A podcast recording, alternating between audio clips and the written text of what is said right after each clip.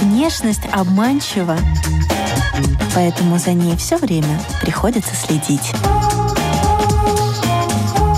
Программа «Внешний вид» на Латвийском радио 4.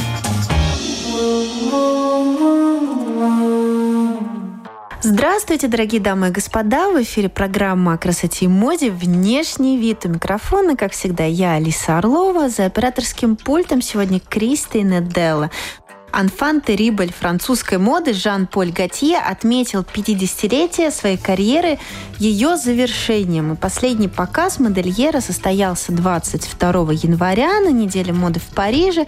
И мы вспоминаем культовые вещи кутюрье и обсуждаем э, последние дефиле вместе с моей сегодняшней гостьей Натальей. С добрым утром. Доброе утро. Наталья Баторога, искусствовед, историк костюма и моды, художник, имиджмейкер, спикер, лектор, колумнист гостья программы о красоте и моде «Внешний вид» на Латвийском радио 4. Ну что ж, э, я знаю, что впереди такое важное событие, я так понимаю, для вас. Вы поедете на фрик-шоу. Все не просто так, все сложилось таким уникальным, идеальным образом, когда вы имеете непосредственное отношение, значит, э, к кутерье, о котором мы сегодня будем говорить. А не могли бы вкратце рассказать, э, что это за шоу, когда, как вы планировали эту поездку, почему действительно действительно решили своими глазами увидеть? Ну, во-первых, потому что Жан-Поль Готье – это культовый кутюрье, культовый дизайнер. Так как я в этой сфере работаю, конечно, мне хочется на это все посмотреть. И на самом деле это его фрик-шоу уже около года э, катается по Европе, то есть открыла, по-моему, Лондон. А в прошлом году был в Санкт-Петербурге, и вот в феврале с 6 по 16 февраля фрик-шоу стартует в Москве. Это такая его, можно сказать, история жизни, биография, где будут поэтапно рассказано о его жизни. И прям начнется, можно сказать, с самого детства. Там появля... будет появляться, ну, это как я читала, своими глазами еще не видела, появляться а, его знаменитый Мишка Нана, который откроет это шоу. И будут все самые культовые его коллекции, канонические вещи, которые он придумал. И, ну, должно быть, наверное, очень феерично и очень здорово. Ну что ж, мы сегодня и о канонических его вещах поговорим, и о том, почему действительно завершается карьера модельера о том, что он успел сделать, что еще мог бы сделать. Обо всем этом будем говорить сегодня. Ну, что известно, значит, Жан-Поль Готье а, закрыл э, линии Прета-Порте еще 6 лет назад, вот так, 5-6 mm-hmm. лет назад.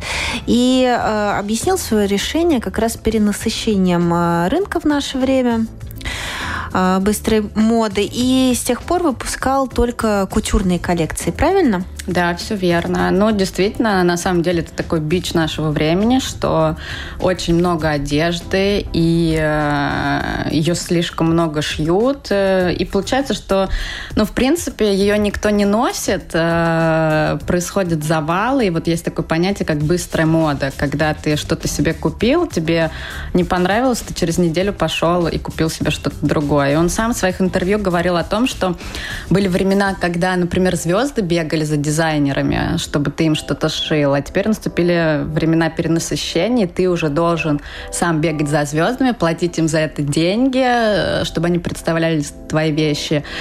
И он сказал, что это нечестно и несправедливо.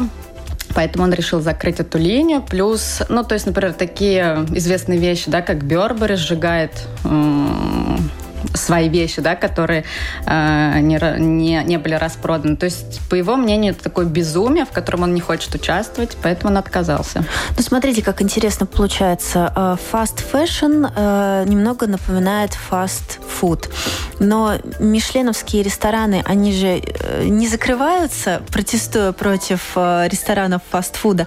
Почему такой мэтр моды таким образом Ну, я думаю, что делает? это его какая-то личная позиция позиция, но плюс э, я думаю, что он просто себя ну, хочет выражать уже в чем-то другом. То есть ему стало это как-то неинтересно по каким-то вот своим принципам, которые э, ранее озвучили. То есть, наверное, так. Ну, как бы он сам говорил, что не дело в деньгах, а дело в принципе, э, что ему не нравится то, как сейчас устроен бизнес, и поэтому он решил ограничиться только коллекциями от кутюр. Понятно. Давайте немножко о личности Готье, потому что не все радиослушатели да. в курсе, как вот э, его становление как личности. Он один из немногих модельеров, которые э, не получили в свое время специального образования. И возникает тогда вопрос, вот как каким образом складывалась его жизнь, его судьба, что ему, несмотря на это, удалось так высоко взлететь? Делали только вот в таланте и в искре Божьей? Ну, наверное, еще элемент удачи все равно присутствует, но а, в мировой истории искусства, в, в моде всегда есть такие люди, которые личности, которых я называю гении, у которых действительно написано где-то свыше, что они ну, будут какими-то великими. Потому что, ну, на самом деле, его история, он родился в 52 году, у него семья была обычная, то есть мама машинистка, папа, по-моему, бухгалтер. А, они скромно жили, и, ну, то есть изначально там нет, да, какого-то потенциала окружения, что тебя как-то к этому подталкивает. Но он с детства любил рисовать. На его становление очень повлиял повлияла бабушка, которая разрешала ему смотреть телевизор. А, в то время у них не было дома телевизора. И когда он к ней приезжал, она ему включала э, Фали Берже. И как раз он там впервые увидел танцовщиц Фали Берже, и они на него произвели невероятное впечатление. А, после этого начинать делать всевозможные зарисовки. И тоже опять вернемся к этому Мишке, потому что он э, все время родителей просил купить ему куклу, но родители говорили о том, что ну зачем тебе кукла, ты же мальчик, давай мы тебе лучше подарим Мишку. А, и, собственно, с этим Мишкой он начал экспериментировать, потом тоже уже про это поговорим. И вот это влияние бабушки, влияние того, что она ему, наверное, давала то, что не давали другим детям. Бабушка у него была очень особенная, то есть она была медсестра, но еще делала макияж на дому, массаж, и он постоянно вращался в такой среде, когда ее клиентки приходили к ней домой, они обсуждали моду, одежду, не знаю, как привлечь мужчину, то есть, ну, вот какие-то такие вещи, которым ему очень нравилось это слушать, и вот в какой-то он на такой атмосфере рос, и вот это тоже был такой стимул, наверное, к его развитию дальнейшему такому. А гендер Мишки до сих пор неизвестен. Как бы Мишка изначально мужского пола, но да. он один раз нашел у бабушки перья, и опять эти танцовщицы его вдохновили, и он приделал теперь Мишки в качестве главного убора взял у бабушки косметику, накрасил э, его, и он же его назвал женским именем. И родители тоже очень, ну, как бы говорили, почему так, должен Мишка называться. Но вот все-таки это все танцовщица Фали Берже. Понятно, почему э, какие-то мотивы театра, кабаре, они потом э, сопровождают все его модное творчество. Да, но ему вообще вот это все нравится. Э, Э, эстетика, ну вот в плане корсетов, потому что это тоже корсет, это влияние бабушки. У него такая есть история, что когда бабушки не было дома, он рылся в ее вещах и нашел корсет. Естественно, он не понимал, что это такое корсет, но это такая вещь, которая, ну, вплоть до, до 50-х годов еще носили корсет, да, пока МНСП там не начало уже наступать с такими шагами. Вот. И когда бабушка вернулась, она на него не стала ругаться, а показала, как, это, как эту вещь одеть. Для этого она выпила стакан уксуса. В этот момент желудок сжался, и она смогла зашнуровать корсет. И вот это на него произвело невероятное впечатление. Вот эта красота, плюс корсет, это всегда, да, утягивание талии, это такой предмет, ну, такой какого-то эротизма. И, э, ну, потом мы тоже это все увидим, что в коллекциях и в парфюме, во флаконах э, у него вот эта вся эстетика появилась. Одной из э, его муз как раз-таки стала еще Дита Фантис. Э, известная, я даже не знаю, как сказать, что это за жанр. Девушка в стиле пинап и танцовщица, помягче да, назовем, да, танцовщица. Да, да, да, да. Тоже для нее много пошил костюмов, она его вдохновляла, но это такой персонаж, как бы самоде самодельный. То есть, э, если бы мы ее увидели фотографии, ну, как бы, ну, как в обычной жизни, какая она сама, на самом деле, то есть она такая блондинка, у нее совершенно там другой тон лица, то есть это каждый день у нее такая работа над собой, ну, черные волосы, постоянно макияж. Это не ее цвет волос? А, ну, изначально она блондинка. То есть, ну, вот если мы будем разговаривать по колористике, да, то есть э, это вообще не, не ее цветотип, то есть она была против противоположно. Она была такая тепленькая, сейчас она более, ну, как бы холодная, да. такая, тоже сексуальная, вызывающая. Но опять же, это, да, это такой театр, то есть она себя так позиционирует. Часто потом, изучая биографию модельеров, кутюрье, оказывается, что э, в самом начале была женщина. Вот какая-то женщина из семьи. Мама, бабушка. Э, в платяном э, шкафу да. которой вот рылся этот мальчик. Ну, вот это тоже из э, его интервью э, он говорит о том, что ему больше всегда нравилось общаться с девочками, нежели чем с мальчиками, потому что, ну, как девочки взрослеют быстрее, у них э, вот эти есть, ну, изначально материнские какие-то инстинкты, э, умения, тяга к красоте, ну, какой-то там семейности. И вот э, в его случае как раз бабушка вот его вот этим всем окружила, много что рассказывала, много что позволяла, дала ему вот этот стимул. А, и, ну да, получается, что женщины как-то больше влияют. Вы можете меня поправить, если ошибаюсь, но, кажется, Кристиан Лабутен, да. автор э, вот этих туфель с красной подошвой, да, да. он тоже рос за кулисами по-моему, тоже кабаре. И да. тоже его вдохновляли эти танцовщицы с длинными ногами, в перьях. Не, ну Красотки. это действительно красиво, потому что, ну, много на самом деле зависит от атмосферы, которая тебя окружает. Если ты там, ну, не знаю, живешь всю жизнь э, ну, среди, ну, не знаю, в сельской местности, среди коров, и ты не видишь вот этого ничего красивого, то, наверное, из тебя ничего не выйдет. Но если у тебя появляется какая-то искорка чего-то, что тебя очень вдохновляет, и тебе очень хочется, то это приводит вот к таким... Потому что, например, он же а, с детства очень любил рисовать. И э, как раз, когда он первый раз увидел это кабаре, он на следующий день пришел в школу, нарисовал все это учительница была очень недовольна, шлепала его линейкой э, по рукам. И ну, в знак такого позора он должен был пройти вокруг всего класса, и она показывала этот рисунок.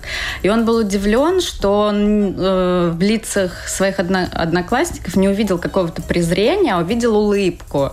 И после этого к нему начали подходить одноклассники и просить его что-то нарисовать. И он в этот момент понял, что как бы, то, что он делает, это кому-то нравится, это кому-то интересно. Потому что в школе он был таким ну, то есть он никогда не дрался, а, не такой мальчишка-забияка, как все остальные. И вот это тоже, ну, как бы детская психология, какие-то такие моменты, которые, ну, тебе дают какое-то вдохновение, как-то тебя подталкивает, потому что он же, ну, сам по себе такой очень скромный изначально. Даже, До сих пор причем. Да, даже те работы, которые попали к Пьеру Кардену, это же не он сам от, отправил, это отправил его сосед, увидев. То есть, потому что он сказал в своем интервью, что я бы никогда не осмелился на такой шаг, отправить самому Пьеру Кардену свои эскизы. Вклад в моду, mm-hmm. да, какие-то культовые знаковые вещи, потому что я так думаю, что это займет какое-то время, нельзя это оставлять на потом. Поэтому давайте, я мне приходит, значит, на ум это все-таки вот эти браконусы. Вы об этом тоже писали mm-hmm. в Инстаграме, целый пост посвящен этой теме. Расскажите, пожалуйста. Да, это называется конбра, э, бюстгальтер с конусообразными чашечками.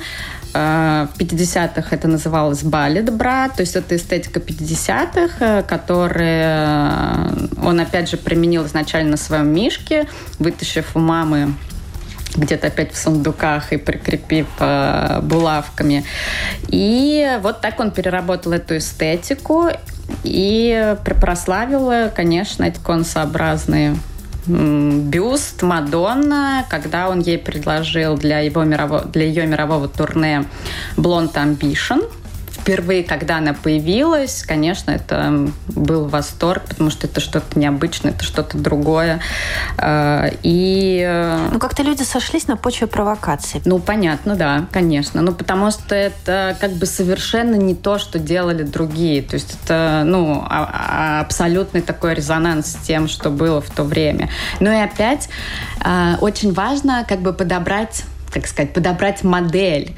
То есть, ну, например, если бы а, он это сделал для какой-то, не знаю, скромницы. Может быть, это не сметчилось. Ну, Мадонна-то, она сама э, такой персонаж, э, очень сильно вызывающий. И на самом деле Мадонна тоже повлияла на него тем, что у него уже была трагедия в жизни. 15 лет он э, жил со своим другом Франсуа Минеш. Он умер от СПИДа. Э, Франсуа Минеша повлиял на него в плане того, что он создал свой кутюрный дом потому что Жан-Поль Готье не решался на это, когда э, ему предложили. То есть вся финансовая часть э, это заслуга именно его друга, потому что э, Жан-Поль Готел говорил, что ну как же я могу, такие есть дома, как Пьер Карден, э, ну я не посмею, и финансовую часть, ну как, как бизнес-часть э, взял его друг, и вот вышла первая коллекция. И Мадонна, когда к нему обратилась э, пошить костюм, это было, по-моему, 350 позиций, то Готье честно признался, рассказал всю историю, на что Мадонна сказала, но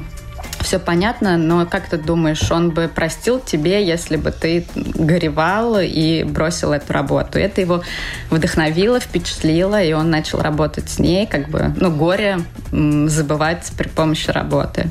Какой это вызвало отклик? Вот его эти сценические костюмы, разработанные для Мадонны, а какой это отклик вызвало тогда, в 90-е годы? Ну, как Ватикан призывал э, не приходить. Бойкотировать тур Мадонны да. вот как раз, да, в Риме? Да, да, то есть, э, ну, э, как бы негатив. То есть, но он всегда воспринимается как негативный. Ну, потому что, да, это тот человек, который первый не следовал стандартным кастингам, отбор модели, да, это всегда люди необычные. Как бы и шоу называется фрик-шоу, то есть это фрик не как какой-то монстр, да, в переводе, а именно фрик как то, что что-то необычное. То есть он первый, кто вводит на подиум эм, людей с ограниченными возможностями, а, разные гендерные, разные сексуальные ориентации, толстые, низкие. То есть он всегда действует против правил. И вот эта провокация, она, да, изначально провокация, а, люди это обсуждают, но это тоже такой его пиар-ход, который он тоже про это говорит, что нужно дать людям что-то такое, чтобы это вызвало резонанс, и потом через какое-то время, ну да, будут понимать, как раз после него начинается история, что да, там чернокожие на подиумах, э, разные комплекции. То есть это вот действительно человек, который для fashion-индустрии сделал очень много в плане пересмотра каких-то стандартов. Поэтому вот это отчасти тоже вот такая гениальность. Ну, смотрите, как интересно получается. Вот, например, Лагерфельду не нужно было играть во фрик-шоу. Он просто продолжал традиции модного дома Шанель. А вот Жан-Поль Готье, он вот такой вот анфан да. terrible. Вот Ле... у вас лучше... L'enfant terrible. Да, у вас гораздо лучше это получается. В переводе ужасный ребенок, да. да? Вот почему одному нужно быть ужасным ребенком, чтобы о нем говорили и, и заметили, выходящее, да, за, за рамки и границы, а другим не нужно. Ну вот, например, вот тоже если про Лагерфельда говорим, ну, например, последняя коллекция Шанель, ну, она очень скучно. И то есть очень бы хотелось бы, чтобы Лагерфельд был и что-то сделал интересное. Ну, может быть, потому что он себя изначально позиционировал э, тот человек, который, ну, делает все э, наперекос, да, всему миру. И то есть, ну, как бы люди к этому привыкают и ждут от, от него каждый раз чего-то сверх того, что он уже делал. А есть люди, которые следуют своим традициям, но все равно это делают интересно, в спокойной эстетике. И это тоже, ну, в принципе, нормально, тоже нравится людям. То есть здесь нет прям какого-то такого правила, ты должен себя вести так или так.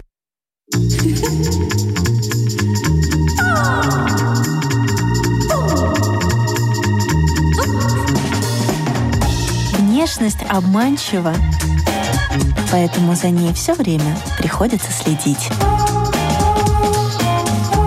Программа «Внешний вид» на Латвийском радио 4.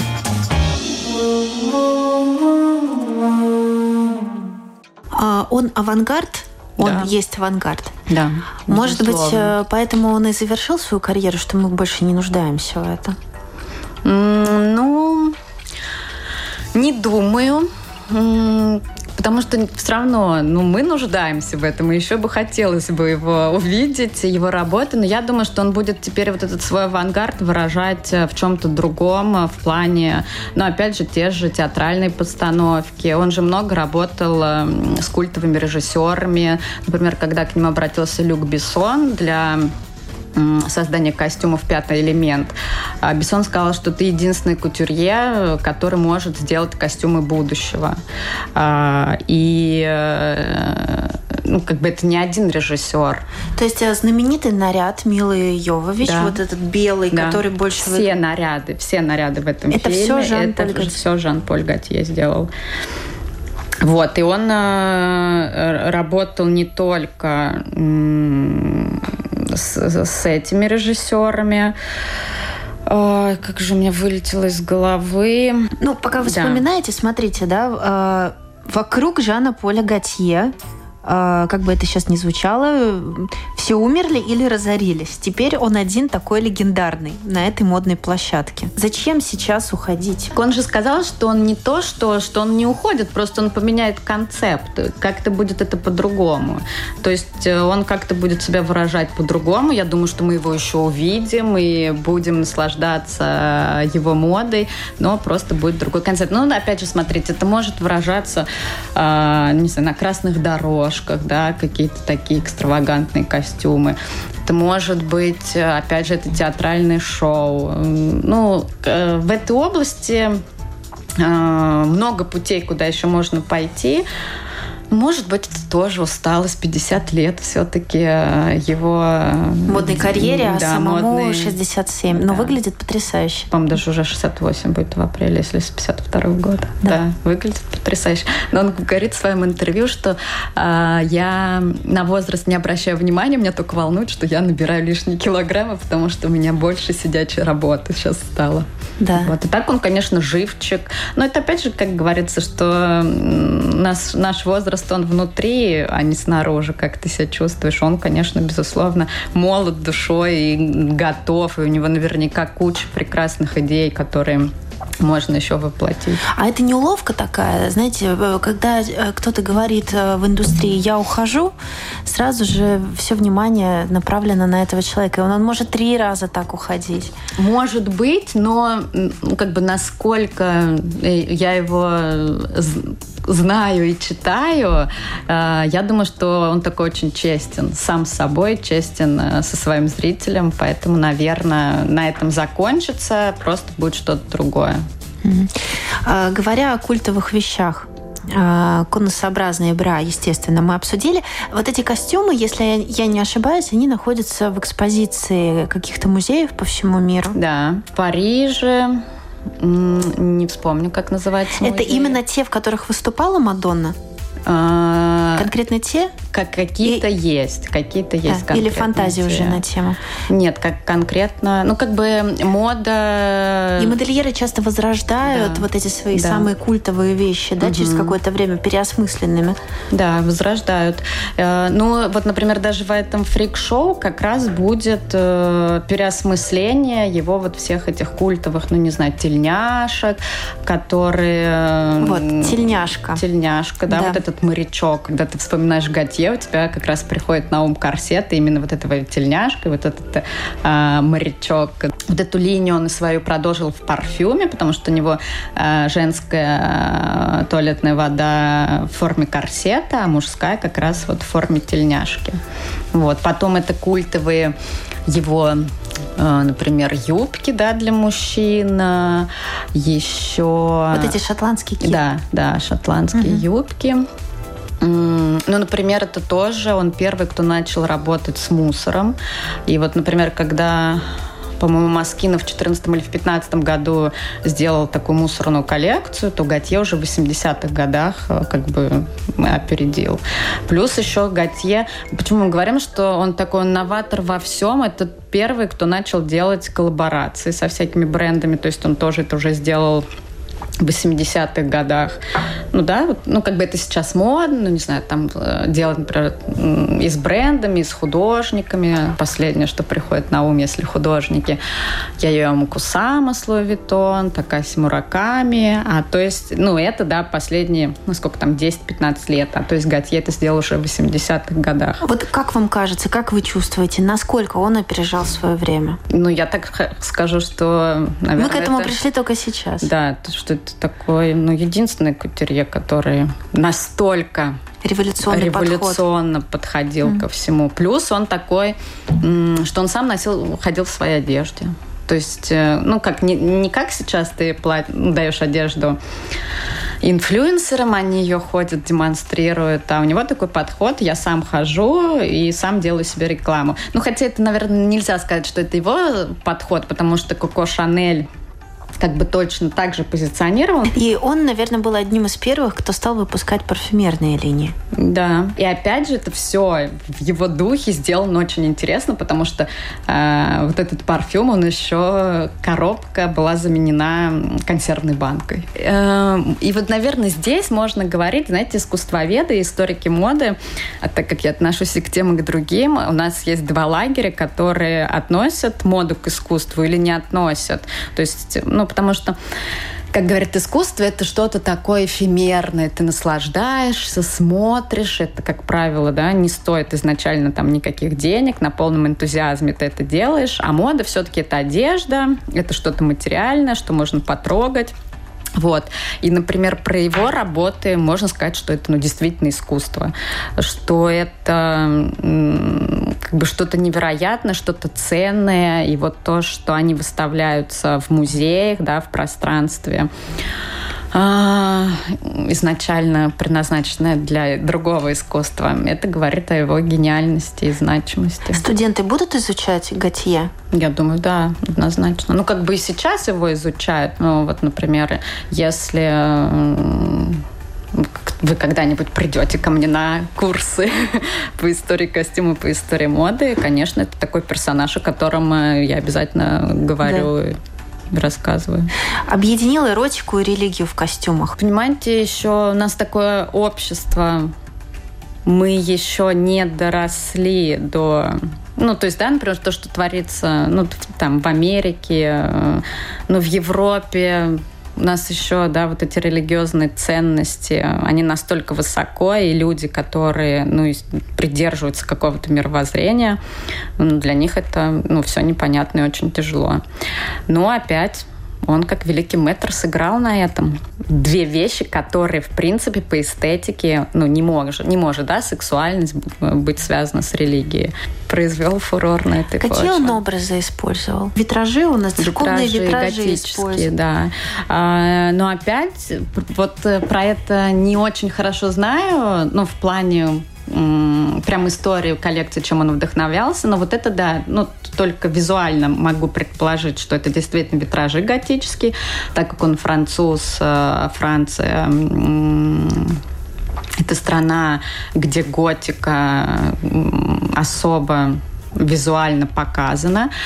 И, конечно, это все очень впечатляет, потому что ну, как, как, ну, чтобы объяснить, э, средневековое искусство – это такая вещь, когда оно зародилось, э, оно действительно производило впечатление, потому что когда ты живешь в сером мире и не видишь э, ничего кругом, ну, ну, надо понимать, да, что там в то время ткани были другие, не такие цветные, как сейчас.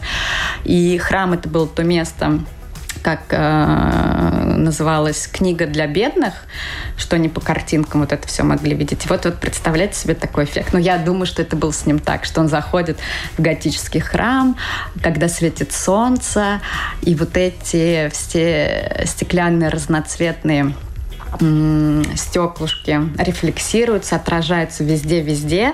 И для тебя это вот действительно такая как связь с Богом, что-то нереальное, то есть производящее впечатление. Даже сейчас на нас, когда мы заходим в готический храм, это все производит впечатление.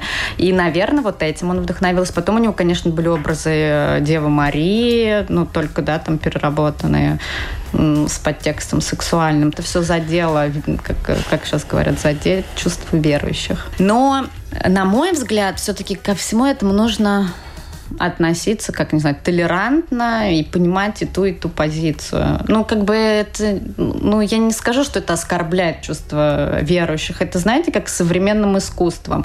А, большинство людей любят классическое искусство и совершенно не признают современное искусство, что абсолютно неправильно, потому что мы живем в то время, когда это искусство творится рядом с нами. Это отражение нашего времени.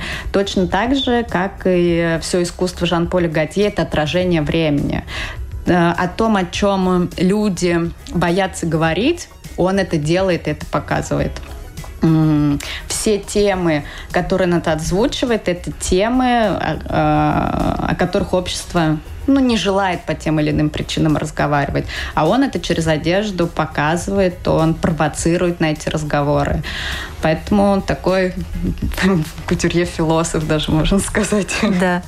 Он был в гостях у Познера в ноябре 2019 года да. Э, выпуске программы.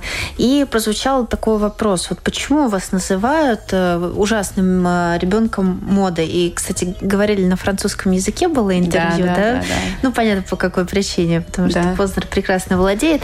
И э, Жан-Поль ответил, что для него это скорее комплимент. Ну, то есть так говорят о тех, кто шалит и совершает такие маленькие глупости, ему это наоборот только льстит. Да, опять же, его манера поведения и такой кредо его жизни отличаться от других, делать... Э, ну, он, он же сам, вот на него, когда смотришь, он действительно как какой-то мальчишка до сих пор. То есть ему да. нравится шалить, ему нравится э, что-то делать вызывающее. И э, да, так как он делает ту моду, которую ну, не делает сейчас никто.